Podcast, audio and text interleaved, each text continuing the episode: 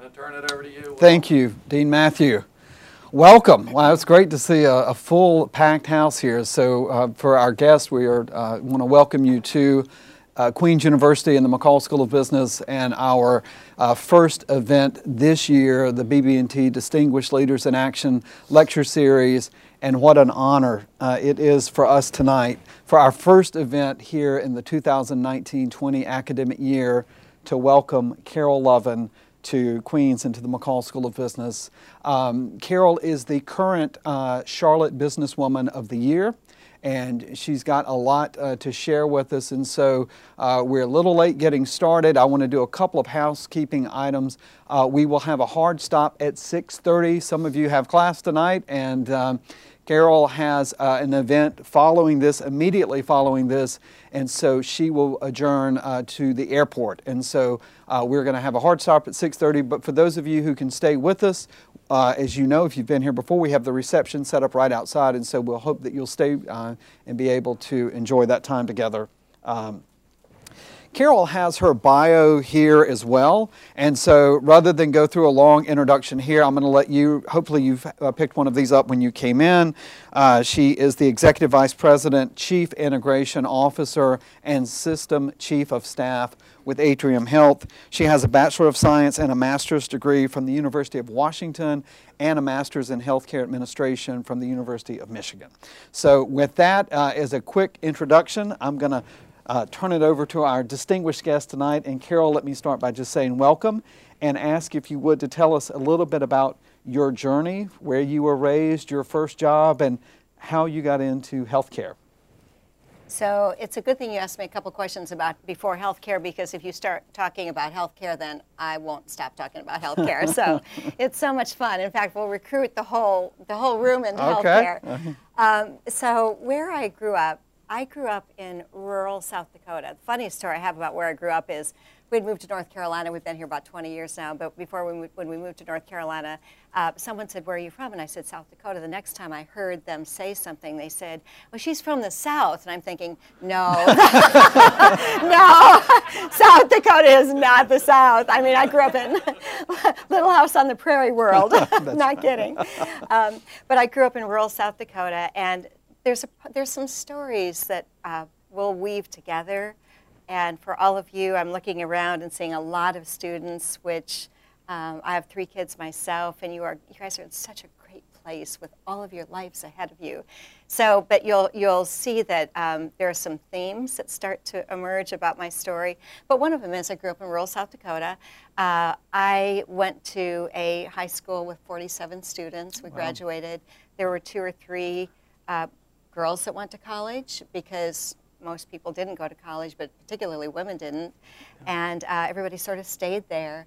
Um, but I think the most significant thing about my growing up and the reason that I left South Dakota was because I had a mom and dad who said, my dad would say, I don't know why any of you kids would want to stay in South Dakota. Yeah. He said, I had to do that, uh, but you don't have to, so get out of here. So honestly, um, I have to give the credit to him. Yeah. But it was a great place, uh, very, very faith-based. Grew up in a family, went to church three times a week. Okay. Um, I was sort of a mischievous kid because I was in the middle and I had this amazing older sister who was a pianist, and my little brother was great, and I was sort of the rat of, and the runt of I'm the group. middle. I yeah, can, so I'm you get it. I understand that yeah. syndrome. Yeah. Uh, you do, and you sort. But the the key there is when you're the middle child, you're always trying to prove yourself. Yeah.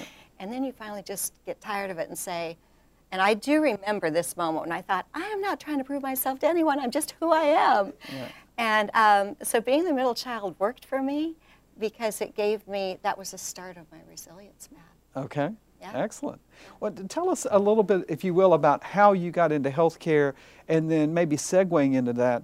Tell us some about Atrium. There's a lot of change going on. I mean, there's I, I don't know how to keep that into a you know concise answer, but just maybe a little bit about the changes and the culture sure. and the like. Oh, I'd, I'd love to. So, how did I get into healthcare? Uh, I see some atrium faces in this room, so would you please raise your hands and be recognized? oh, yeah. Thank you. That's amazing. now we have 70,000 teammates. We don't wow. call them employees, we call them teammates. So it's like a city. Okay. Um, yeah. We can't fit them all in one place, but we do get the leadership together. In fact, we had, uh, even yesterday, we had leadership of about the top 250 or so in a room. Okay. It was amazing. So more on Atrium because yeah. that's my favorite thing to talk about. But how did I get into healthcare? Um, again, went to college. Very few went to college. When I went to college, and if you and being a woman, you were a nurse or a teacher. You couldn't think beyond that. Right. Um, so I went to nursing school, and so I'm a nurse. Mm-hmm. Um, I practiced three years as a nurse, and then went back and, and got a, a, master's as a nurse practitioner. But the problem was, so now we have nurse practitioners everywhere. But when I, I made the decision to go to, to graduate school and be a nurse practitioner, um, I didn't realize there were no jobs when you got out of grad school. Mm. So that was another point of resiliency. I've got yeah. to learn this stuff. I've got to figure yeah, out what to do. Yeah, uh, because I knew the nurse practitioner model was an amazing one, but it was a little ahead of its time. Okay. So bottom line, that was my start into healthcare as being a nurse. My very first job in healthcare was a nurse's aide because back in those days, if you were going to be a real nurse, you were a nurse's assistant, a nursing assistant first, so okay. you could do hands-on with the patient. Okay.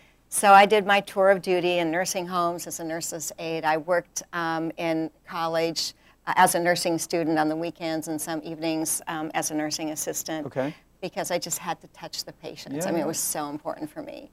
Um, but fast forward, so in addition to my master's in um, nursing as a nurse practitioner, so this is really a pivotal moment in my life, in my career. I was, uh, after I graduated and couldn't find a job as a nurse practitioner, mm-hmm. I became a clinical nurse specialist. Those things still exist, and there are nurses who they teach, they educate, they do research, and, and they do clinical. Mm-hmm. And um, I was working in the ICU as a clinical nurse specialist, and I got tagged. I kept getting tagged. Um, part of it was to cover the night shift at the hospital I was at. And um, part of it was because probably nobody else wanted to do it. Right. But another part of it was because I liked working with a lot of different kinds of people. And when you are, I was in, I was in a hospital in Seattle, and there was about uh, 400 beds, so about half the size of CMC, but a pretty good sized hospital. But like CMC is a teaching hospital, mm-hmm. so we have med students and residents, I mean, all over the place all the time. Uh, I was at a hospital that didn't have any of that. And so the physicians that you had to call during the night if something went wrong mm-hmm. um, were not really very happy with you in those days because you were waking them up. Right. Um, but that, when I started covering the night shift for that hospital, then it made me think, wow, there's something to this management thing I sort of yeah. like. Yeah. And I always thought I had to get my hands on the patients. Yeah.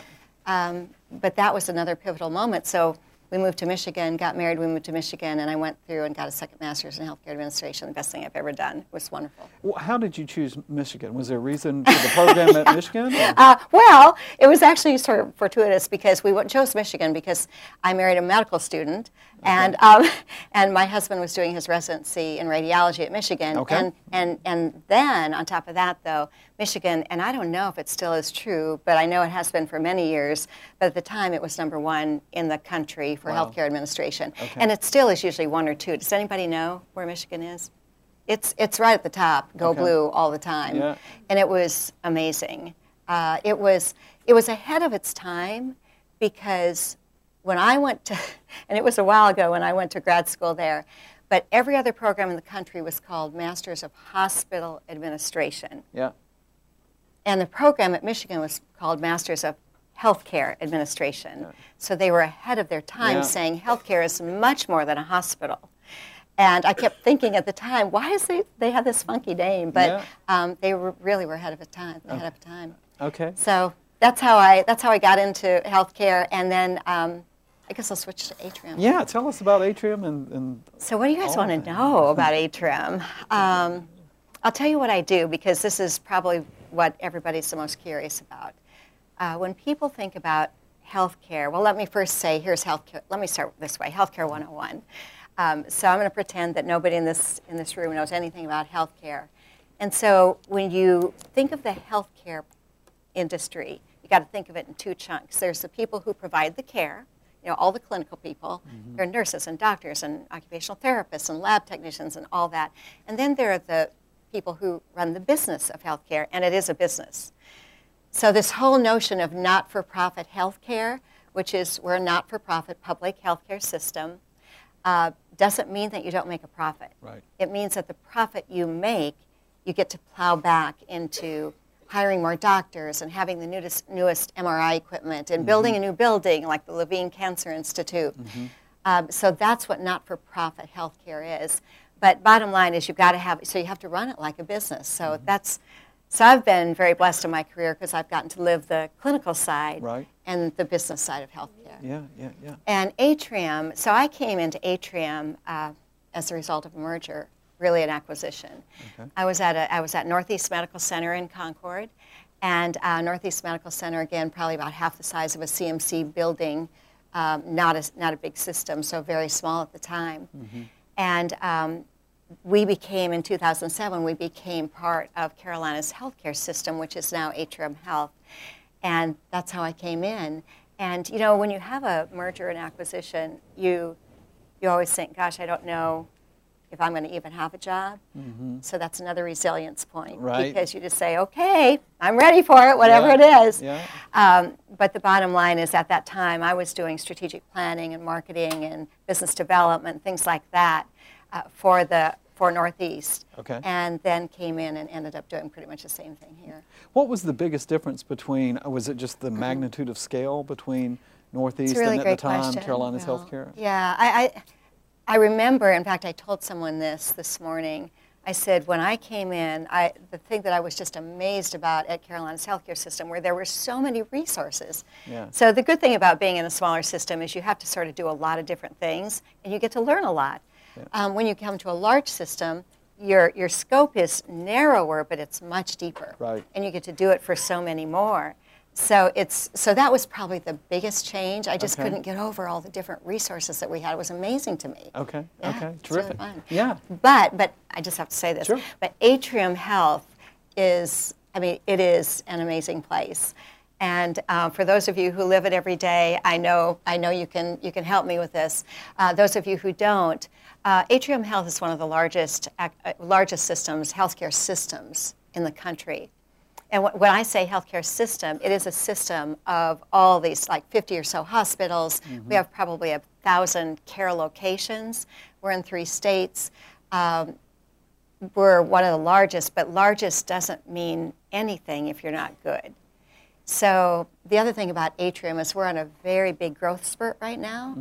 And you think, how big do you have to be? Um, let me tell you this story. So we are we are big. We're one of the largest in the country.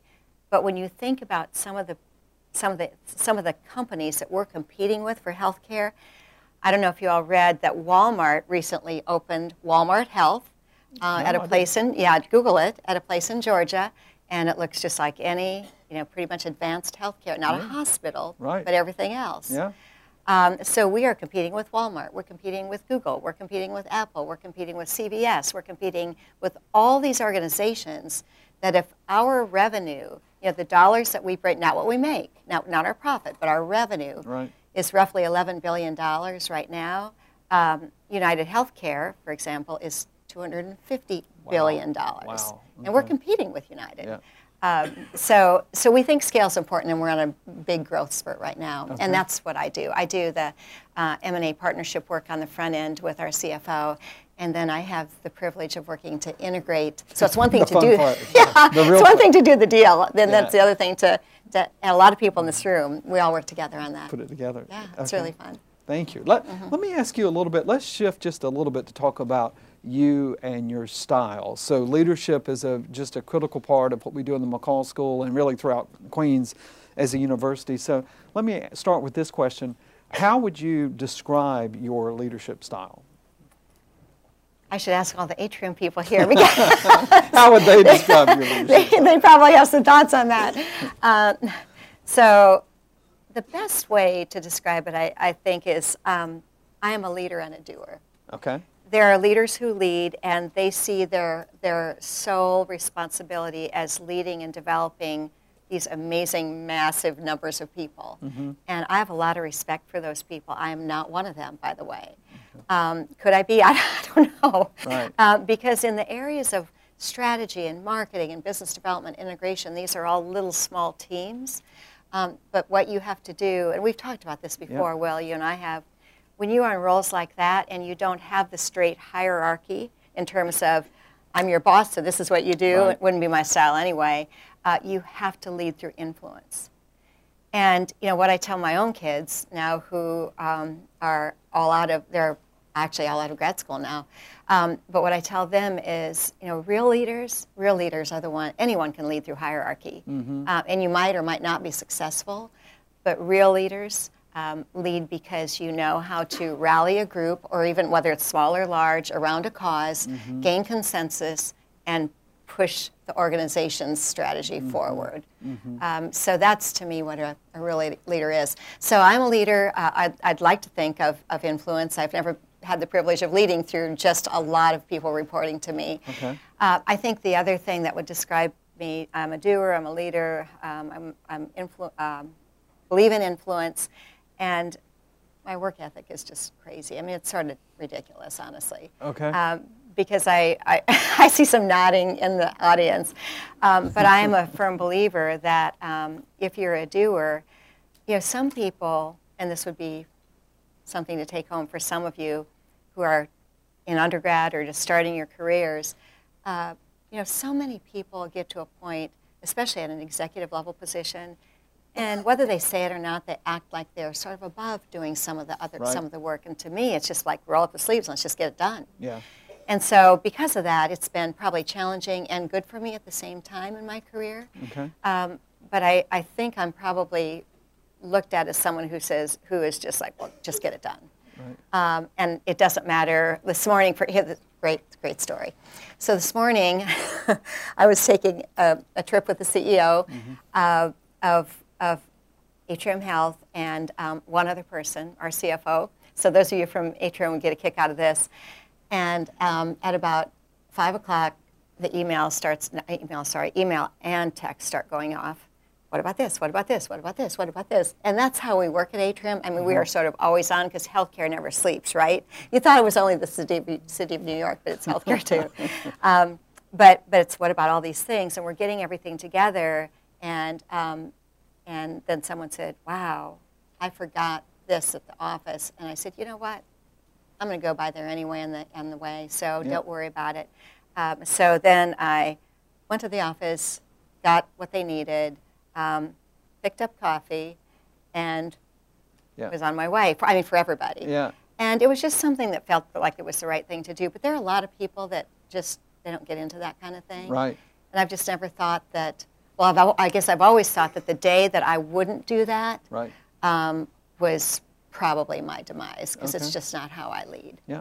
Let me ask you about your an influence on you. So, given that style of kind of being in there with the trenches, not above but beside, Yeah. you know, um, did you have uh, any kind of a mentor, formal or informal, who influenced you? You mentioned your father said, "Don't stay here," you know, get out. Get Who out. who had the greatest influence on your style, but also want to add work ethic, given what you just said? So, who who Uh. influenced you the most in, in that regard? So I knew it, what I wanted to do was say, because I really have never had a mentor. Um, I, I've looked at people, but, but I think the one takeaway for me is what molded my style of leadership well is just so many hundreds of people, thousands of people. I mean, every day there is someone that shapes me and shapes you. And because today, I promise you, you are not the same person that you were yesterday. Right. Uh, every moment, I've said this before to some audiences, but every moment is a shaping moment, and it is. Um, and so, so yes, my dad. But I would say that a shaping moment for me was April 19th, uh, 1986, because that's when I became a mom. Okay. And that was a, for those of you who are parents know what I'm talking about. That was a very that was very much a shaping moment for me. Okay. Um, because I ended up, you know, not getting too far into the weeds, but I ended up over the course of, of raising three kids, doing what I thought I would never do, which is raising them by myself. And that's that's really hard to do when you're trying to think about your career too Right. but it's not impossible. And um, now I sort of look back and say, wow, you know, I've got it pretty easy. My life is the easiest it's ever been. Um, but my kids are all are grown and gone, and, and but they, the reason that shaped me so much is because every single day, and whether there are two parents or one, it's still a hard job. It doesn't Yeah. matter. Um, but you're, you know, all of you looking at some of the younger ones in the room, and I promise you, you're shaping your parents in huge ways, and you have done that. And I see moms and dads nodding, saying, "Yeah, I know, I know it's true." Yeah.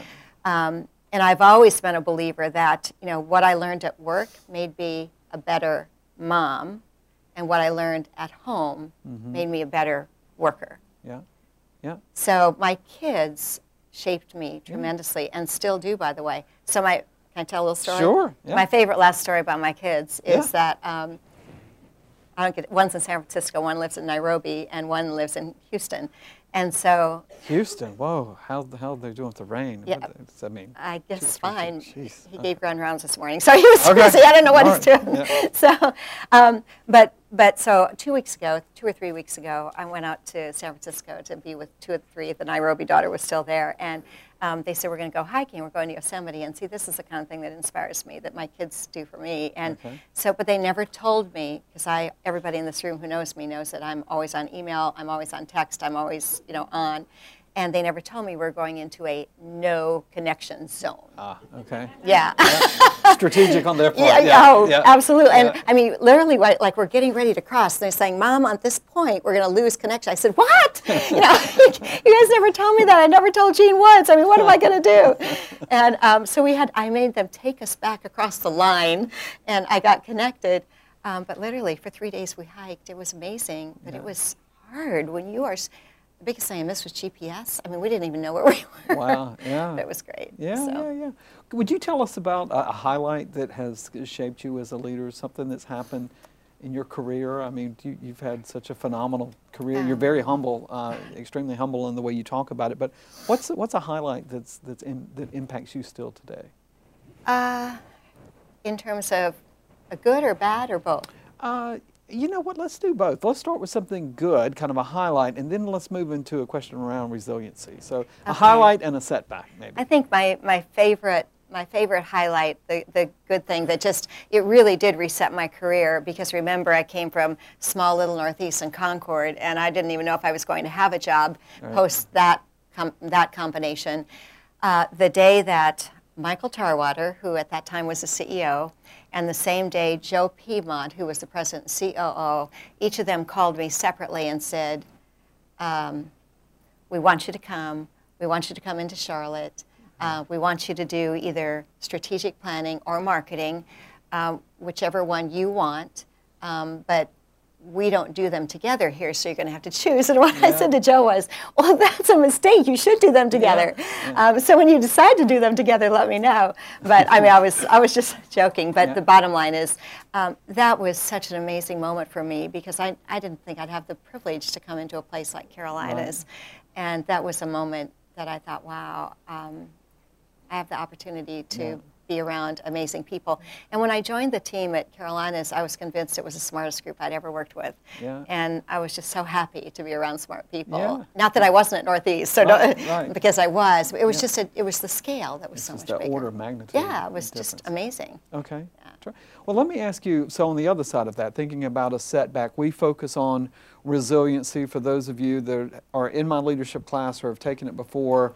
We talk a lot about that kind of bouncing back and, and how that's connected to our ability to thrive uh, when we've had an obstacle or a setback in our life. So, would you mind sharing with us um, something that you've encountered, how that have impacted you, what happened, and how does it inform you today? How did it change you, and, and you know a lesson that we can take from that?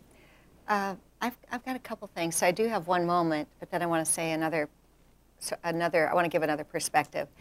So the moment uh, was when I was at Northeast, and there were a lot of promotions being made, and I got passed by. Nobody else got what I thought should happen, but the whole what I thought should happen did not happen. And it was really a moment of reflection for me because I remember thinking, remember, I was the middle child who always had to sort of fight for my own way. Yep. Um, I was the, the kid who was going to be, you know, a little bit stubborn, go to nursing school and, and figure out how to do everything my way. And, um, but it was, it was a very, really important moment for me think, because I, I thought, wow, I could lose a lot of confidence in this and it really could set me back. Mm-hmm. Or I could really try to do some self-reflection and say, well, there's a reason that, you know, I got passed by. Mm-hmm. And, and what is that? Um, and frankly, I'm not sure that I still know the reason, but, but it caused me to really stop and think. And it wasn't any huge milestone for anyone except for me. Right. Because it really made me think about it. And now, what I would say is, um, because I think this happens more often than not, all of us have moments. Uh, some have big moments, like you're fired or something drastic happens. Uh, you have a health issue, which I had that too. That was a setback because I thought I'd never recover from my cancer diagnosis. But I would say the most important thing for all of us every day is every day we have setbacks and we choose to look at them that way or not because it's really true. You don't get invited to a meeting that you think you should. You know, with Gene Woods, when he came as CEO, he said, "Hey, I'm not going to invite everybody to every meeting because that's not a good use of everyone's time." Mm-hmm. And um, but you know, you get your feelings hurt because it's like, gosh, you know, I had an idea and mm-hmm. he, he just spoke and he mm-hmm. took my idea, and Yeah. you have that moment of setback where you Right. get to choose how you're going to how you're going to respond to it. Yeah, yeah, yeah. And and so what I've tried to learn to do over the years is know that every single day, you know, it's a shaping moment. You're going to have those little, and you can't you can't let it go to no. I don't have the confidence. You just can't go there. Yeah. And I tell my kids that all the time. it's like you have to go in knowing you're going to have adversity and being ready to deal with it. I mean, that's just life. That's just the way it is. Okay. The cancer that was hard for me because I really didn't think I'd get through that one. Was, so, if you don't mind, tell, Um, No, tell I'm happy to. So actually, I don't mind sharing this at all because all of you, you have to wear sunscreen. I mean, seriously. Um, so uh, I was um, 49 when I was diagnosed with stage three malignant melanoma. And so you usually think of melanoma as some nasty looking mole somewhere, and um, they never found a site for mine. They didn't know where it came from. I went, I went, I was driving down the road one day and went like this, and I felt something behind my ear, and I thought, what? What is that? And it felt like a, at the time it was about the size of a pea. It, it actually grew into about the size of a small marble, um, and it was hard as a rock.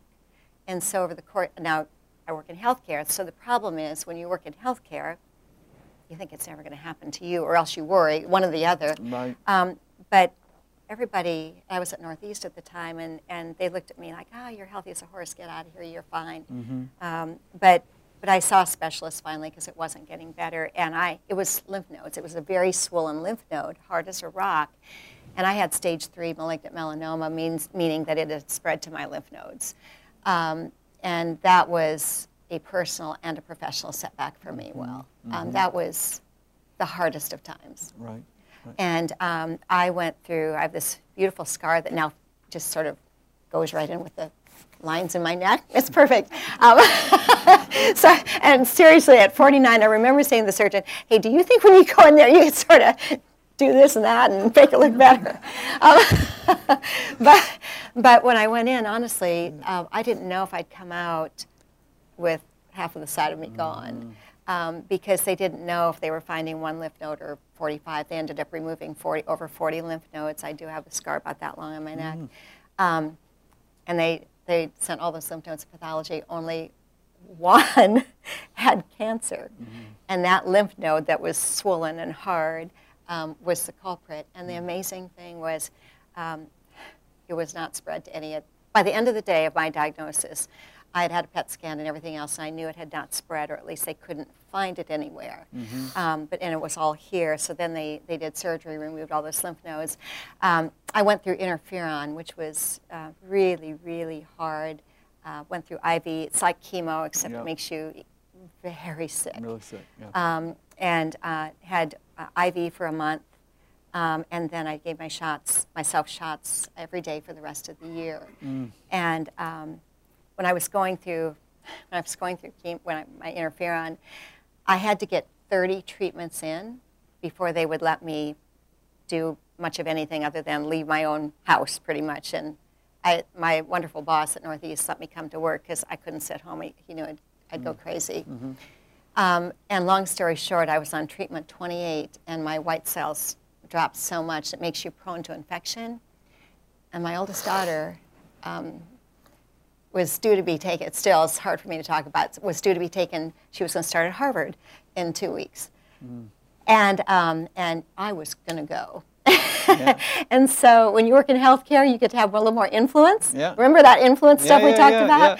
And so um, it was, we were down to treatment 29, then we, at 29, uh, the, the, the resident said to me, um, you know, we can't give you this. I mean, your white, white cell count is just too low.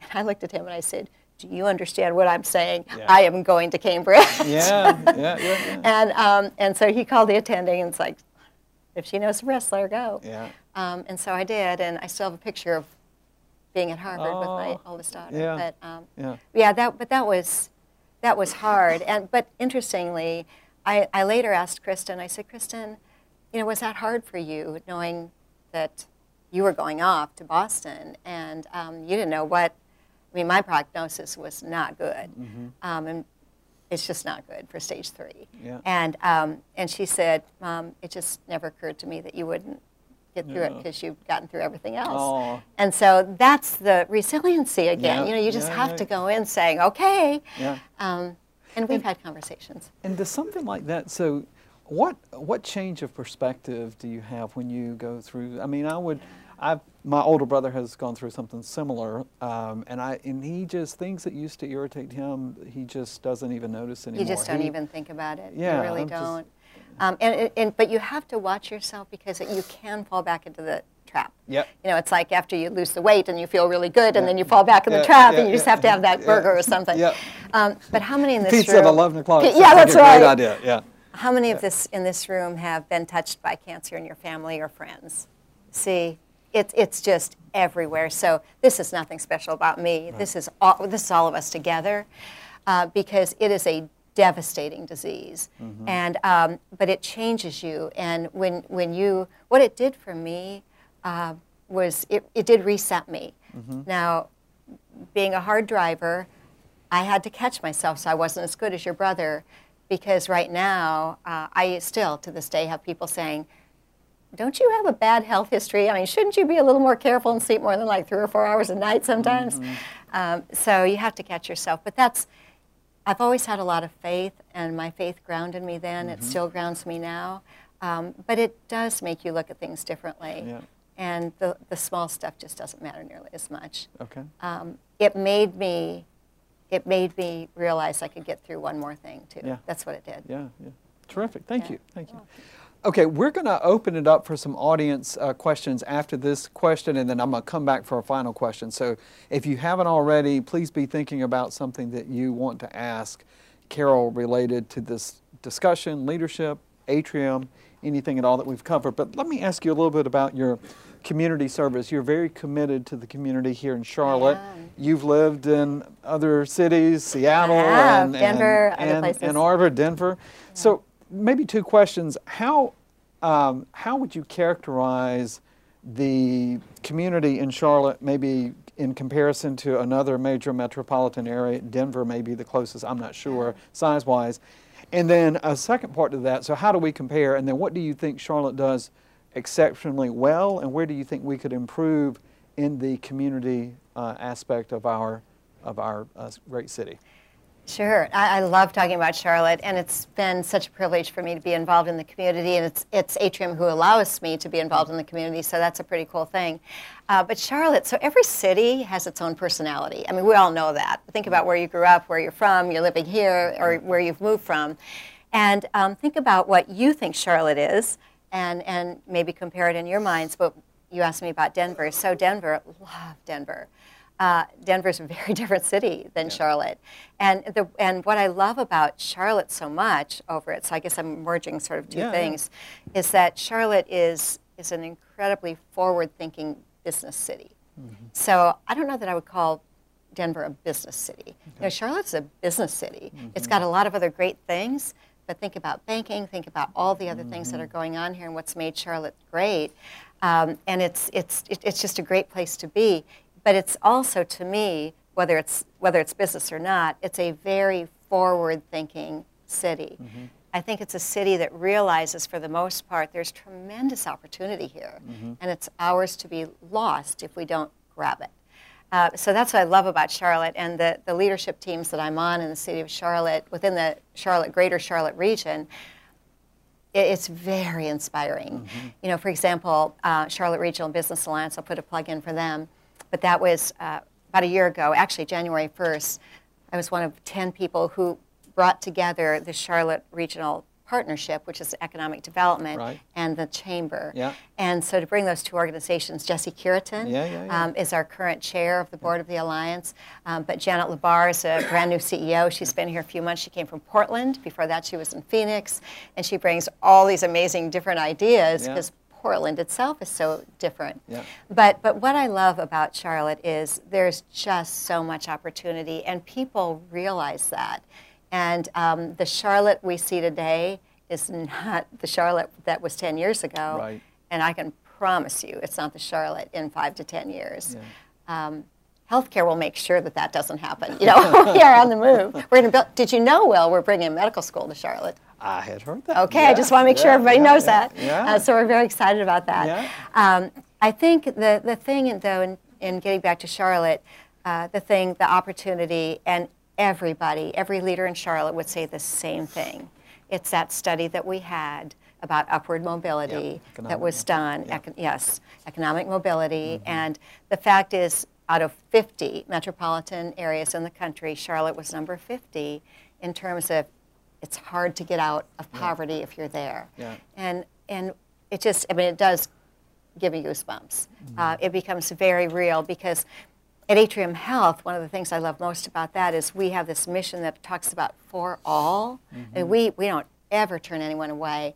And this city is really, we're embracing for all too, because we got to be better than that. Yeah. And, and we will be. Yeah. Um, we've got leadership in place that are, are committed to making sure that we're not at the bottom of that heap. Yeah. A lot of uh, leaders have taken that personally, which is a That's very right. good thing. So It's- now it's a personal. It is. uh, it's kind of amazing, and it, it, it rallies. You know, you, there's no better way than to rally around a common goal. You know, when you have so much diversity that, that you just want to say, okay, we're going to make this happen. So, but Charlotte's amazing. Yeah, I think Charlotte's unique too. A lot of folks, if you want to, if you want to get ahead in business, if you want to get better networked or connected, one of Charlotte's unique in the fact that you volunteer in the nonprofit. That's it's not like that in Philadelphia or Washington or other metropolitan That's areas. Not like it is in. Charlotte. I think a lot of you know, there's a lot of networking and opportunity that the nonprofit affords because there's so much participation back in the day this is not the same as much as it used to be but when a new leader came to charlotte our very own mr McColl would call them and welcome them and say here's where i want you to serve or where would you like to serve in the community But So- see, what a great platform he was setting. absolutely great So tradition Yes, absolutely. all right. One other quick thing before I turn it over for some audience um, questions, and then I'll have a final question. Again, we do have a hard stop at 6:30, and we're going to scoot out this door so Carol can catch her flight. Uh, that's leaving this evening. Um, but for those of you that might have been here last year, there's a there's such an interesting, consistent thread here. We had a speaker, Jonathan Halkyard, who's the president and CEO of Extended Stay America. Oh, oh, yeah. And he told a very similar story about being passed over for a promotion that he was ready for, and the, the immediate reaction of emotion and thinking about leaving and then deciding to stay and see what he could learn from that experience.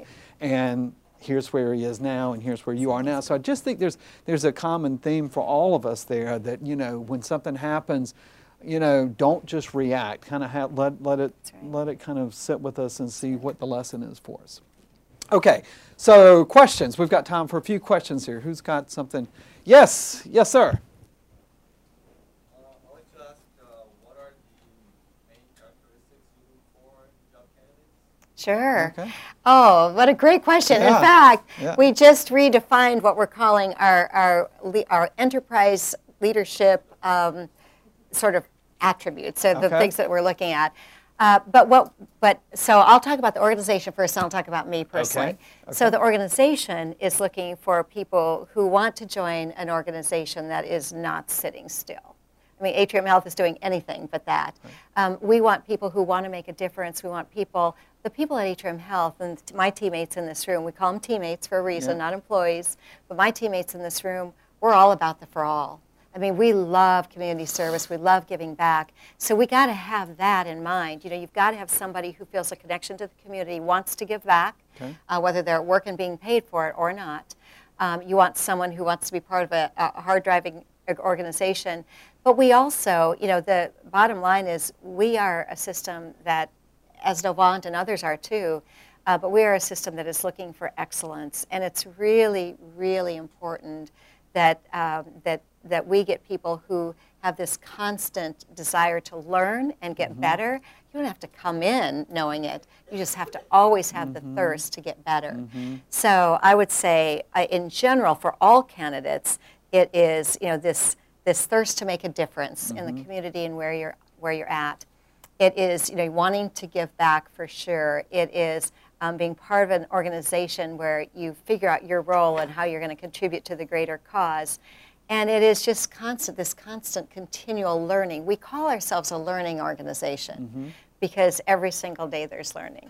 And personally, um, I'm looking for people, honestly, always, uh, who, who are not to be not afraid to be hard charging and driving um, and get work done because we have a lot of work to do.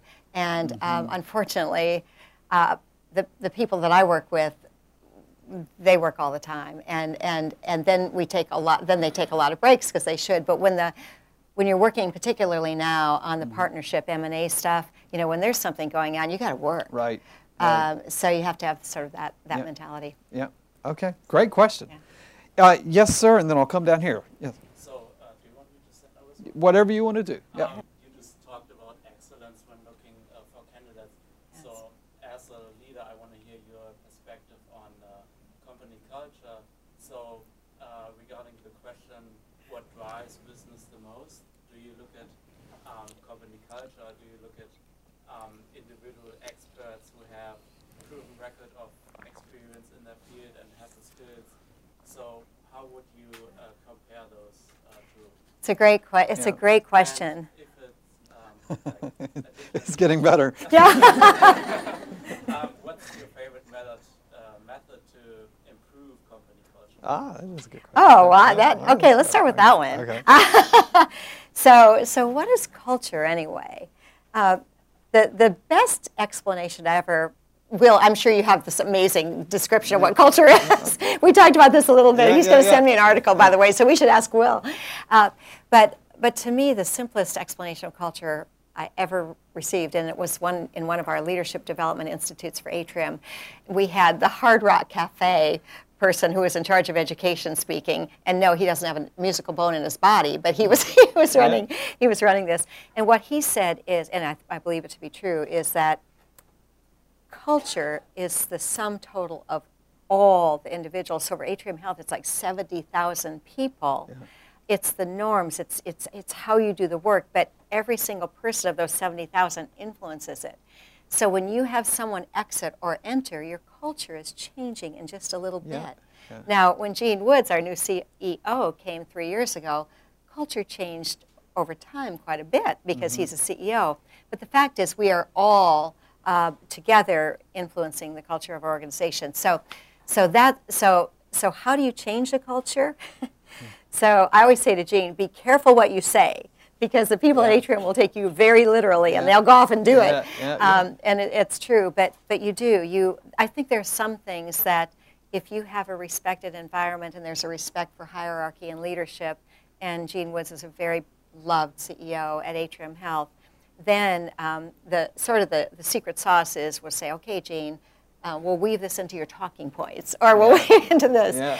um, and and he'll proclaim something. So that really. For us, is the simplest way to Sure. begin to change it is saying, hey, there are two or three or four things here that really they're, they're not in our culture as much as we want them to be. So to me, that is, that is the easiest way to change it if you've got a respected leadership team and particularly the CEO.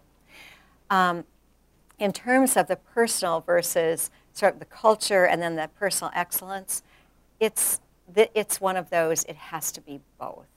Because what we want is one of, part of our culture is that we're a hard driving, excellent, high performing organization. Right. So to me, that is part of the culture, and everyone contributes through it that way. So I think that's how it, it's related to me. So there, it's not one or the other. It's, got both to both. hand. Yeah. Yes, sir. You had a. Um, so you talked earlier about, um, I believe Charlotte was ranked 50th Yes. in, uh, is it economic mobility? yes. So yeah, upward So, mobility. mhm. um, and you were talk- also talking about like this uh, business leadership. Uh, I forgot what it's called. Uh, Charlotte Regional Business Alliance. The is that what Regional it? Business yeah. Alliance. So, Yes. um, are there certain strategies that you'd like to share about how you're thinking about changing our status as 50th in economic mobility and trying to improve it? It's a great question, and I, I'll be the first to say I'm not the best one because there are people leading this work. right. And so, but if you if you are interested in this topic, which is a great one by the way, just Google it, and and you'll find if you just Google you know Charlotte you know economic um, mobility study or um, upward mobility study, you'll find it. And there's a ton of work. There are work groups being done and Right. leaders. Uh, there are many many different there, I mean, basically, it's it's around all the basic things that you would think about. But there are there are initiatives in terms of upward mobility. You think, okay, what's hindering that? Right. You try to have to get to the barriers first, and then how do you get rid of those? And so, in some cases, it's transportation. In some cases, it's I mean, it could be all the basic things that we see in, in, in life. But I would suggest that you do that. That'd be the best Yeah. source. Yeah, transportation's a big one, trying Yeah. to make services consolidate, Yes. ease to or access to That's different right. services and the like. So, um, okay, we are almost out of time. So um, I'm going to ask you one final question, and then again, if you can stay with us, please join us for the reception. But Carol and I will have to make a quick exit out this door here. Um, advice. So you've got a captive audience here. You've had incredible success, and I'm sure you will continue to do so. Um, if there was something you've learned or something you've observed through your career that you would share with us from an advice perspective, what would you tell us?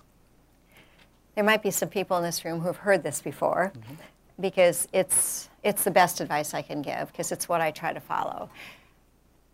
So I've always been curious as why people want to be conformists and, and sort of fit in with everyone else. You know, I used to tell my kids, I've spent my whole life trying to be different. Why would you want to be the same? You know, I don't, I don't get it. Um, but, the, but the point is, the advice is, in any situation you're in, whether it's as a student in school or in a, a, a, a group, a student group that you're working on, it's you're working on a group project or you're working, because it's always group work. Right. Um, figure out how you can add unique value and then do it. And I promise you, you can. Uh, but you gotta, you know, don't try to be the conformist. You know, the, the real value you're adding is by being different. And remember, I said every moment's a shaping moment. So every single day, you know, there's no one like you or you or there's nobody like you. So you do have something unique to add, and um, and you, if you don't know exactly what it is, keep working at your, at it until you do, because um, I can promise you, you have a unique thought, a unique perspective, some value you can add that will be, you know how a college tries to recruit and they, they make a class. They sort of build, you know, Queens, Right. Queens built a class. Yeah. They recruited, you know, you Yeah. to build this class, this amazing class. And that's when you are working with other people, you're part of the class and you have a unique role and you're there for a reason. So don't sit passively, you know, just really get into it and say, yeah, you know, I can bring this to this group. Yeah. But that's the best advice is just dig right in, add unique value quickly, and you'll have a lot more opportunities. That's terrific. Terrific. Thank you so much. Please join me in thanking Carol Lovin for a terrific event tonight. On behalf of Queens University, Dean Matthew and. McColl School, we have a small token of, of just saying thank you again for being here, Carol. It was wonderful. Thank It you was so wonderful. much. Thank you, everybody. Thank you, thank It was you. great. All right.